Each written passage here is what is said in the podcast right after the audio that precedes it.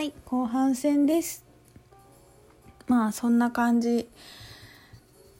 だからなんかこう感覚に従うとかなんかワクワクしなかったらやめるとか。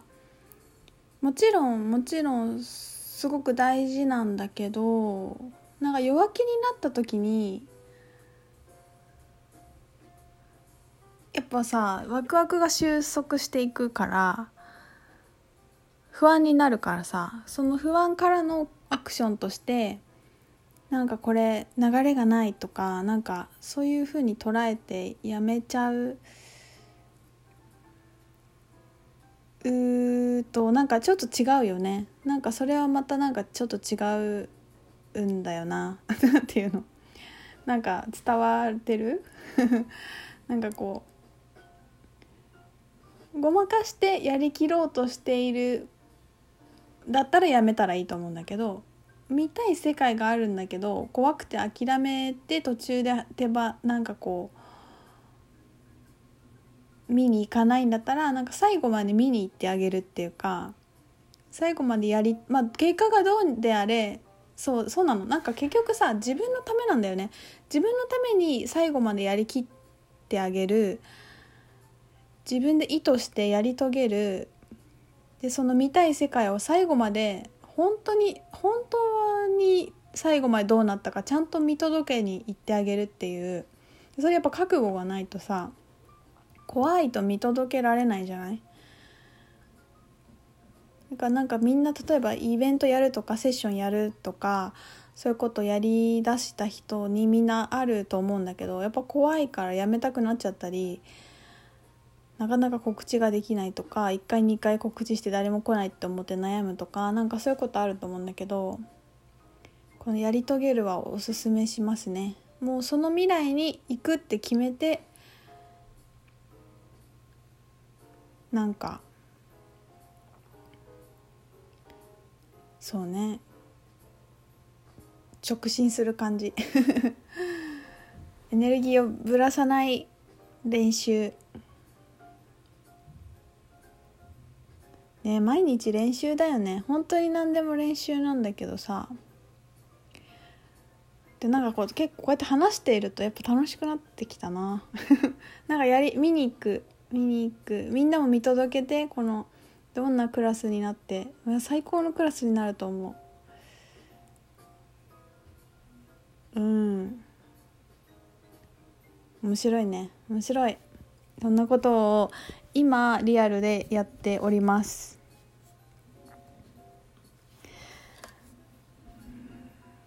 なんかあとはね最近本当に糸代に私は糸代品店っていうお洋服っていうかそもそも私がどこに住んでて何してるかってわからない人もいるとは思うんだけど岐阜県の郡上市に住んでます。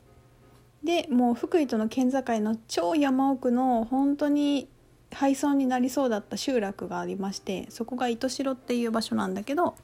そこにお洋服屋さんがあってそこのデザイナーの仕事もしたりしてるんですけど、まあ、月に3分の1ぐらい糸代にいるかな？で仕事したりしてて、結構私にとっては何だろううんなんか安らぎの場なんですよね糸代は。ほっとするしリフレッシュするしほんと行きたいしなんかゆるく仕事していい景色眺めて美味しい水飲んで今日も楽しかったって帰りたいなって思ってる場所なんだけどそうなんかそこのチームワークもそう前回スターズとかねあの光の話とかしたけど糸代品店も最近チームワークがもう抜群でどんどん拡大しててそれがすごい面白くてあの店主は私じゃなくてあの社長がね平野さんっていう方がいらっしゃるんですけどだからなんか私にとってはいつも全部自分が核となっていろんなことやってるんだけど違う人が核になってるところに行ってなんかこうサポートに入らせてもらうっていうのはまた全然エネルギーの使い方が違うからしやっぱりさ自分のことばっかりやってるのって私はなんかちょっとしんどい時があるから自分のことばっで自分のことばっかりやりたいんだけどね本当は。自分のことばっかりやりたいんだけどなんかできることをやらせてもらえる場所があるっていうのも私にとってはすごいありがたくて嬉しいことでやっぱいろんなバランスをとっているなって感じるんだけどでまあデザインだけじゃなくてお店のなんかレイアウトだったりいろんなまあ DM の細かいデザインだったりとかそういう何て言うのかなビジュアル的なところをいろいろやらせてもらってるんだけどなんかさやっぱあの何、て言うのかなその日そこの会社もさやっぱり用品店もどんどん今大きくなってきていて本当にスタッフとかね移住してる人が増えてるんですよ用品店をかなり中心として。でやっぱりそのなんかもともと私と香織さんがえっ、ー、と私が一番最初に来たスタッフなんですよね。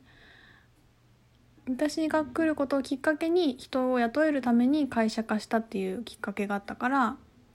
まあ、立ち上げメンバーみたいな感じであの中に入らせてもらってるんだけどそのインターンにインターンをね夏には募集をしてて3週間ぐらい泊まって染めの仕事とかあの糸代で暮らして用品店のお仕事手伝ってもらうっていうのがあるんですけどそのインターンに来た人がやっぱり来てみたら楽しくて住みたくなっちゃうしここで働きたいって思ってくれる人が最近ほんと増えてきてだからそうするとその人たちと仕事をするためにどうやって売り上げを伸ばしていこうかってなるんですよね。売り上げを伸ばしたいってよりもこの好きな人とインターンに来てくれた何々ちゃんとが一緒にここで働けるためにその人のお給料を作るためにお仕事をなんかもっと売り上げをふなんかこう確保していきたいっていうか売り上げ伸ばしたいっていう風にやっぱ自然となっていくからなんかすごくいいよね。健全っていうかなんかすごく自然な人とお金となんか物の流れとかがすごくセットになって気持ちいい流れをしてるなと思うんだけどだからその仲間と働けるように私もどういうふうに販売していったら売り上げが伸びていくかっていうのはいつも一緒に考えたりとかしていてで私もできることが今何かなとか私このポジションでいいかなとかいろいろ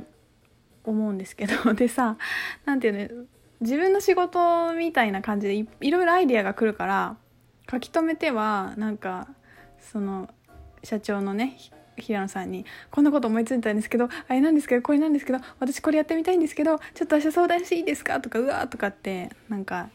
時間も関係なく連絡したりとか しててそれに本当にあの受け取ってくれるから嬉しいんですけどそんなことしたりしてて。そうでなんか私デザイナーだからなとか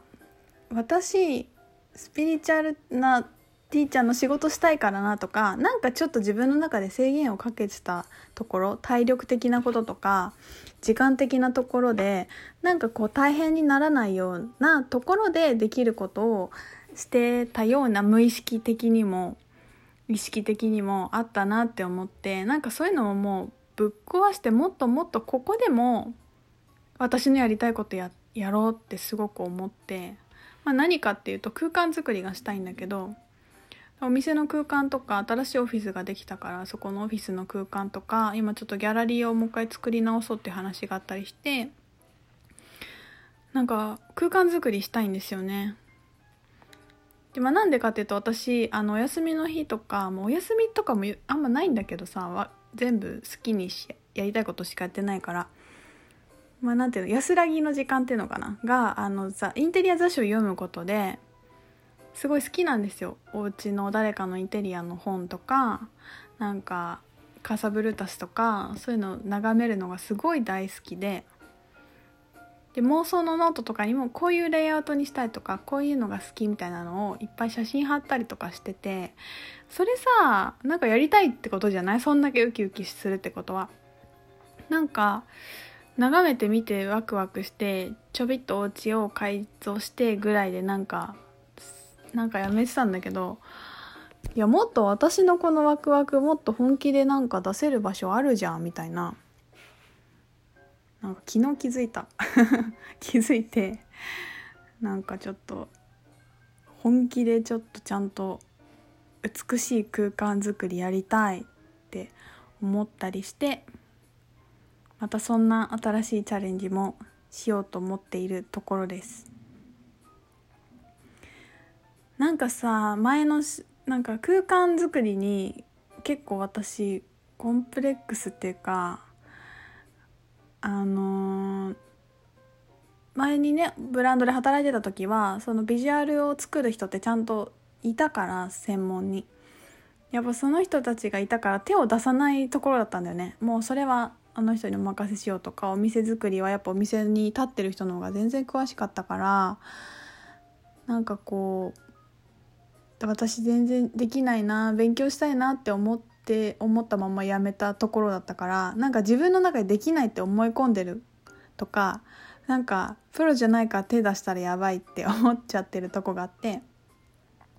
なんかさこう近いからこそ手出せないところってあるじゃないですか。例えばさ歌歌いたいって言ったんだけど誰かすごく近くに本気の売れてる歌手とか本気ですごい売れてるバンドマンとかなんかすごい近くにいたりとか昔から音楽が詳しかったりすると多分一歩踏み出すの怖いと思うんですよね。すごい人知っちゃいすぎてるから。でもなんか私あんまりそういうのなくてあの音に疎いと思ってて。でもわか全然わかんないんですよね。だから全然わかんないってことをちゃんと分かった上でやれちゃうっていうかもう分かる人に助けてもらおうみたいな。私分かりません。でもこんな感じのがやってみたいんです。みたいな。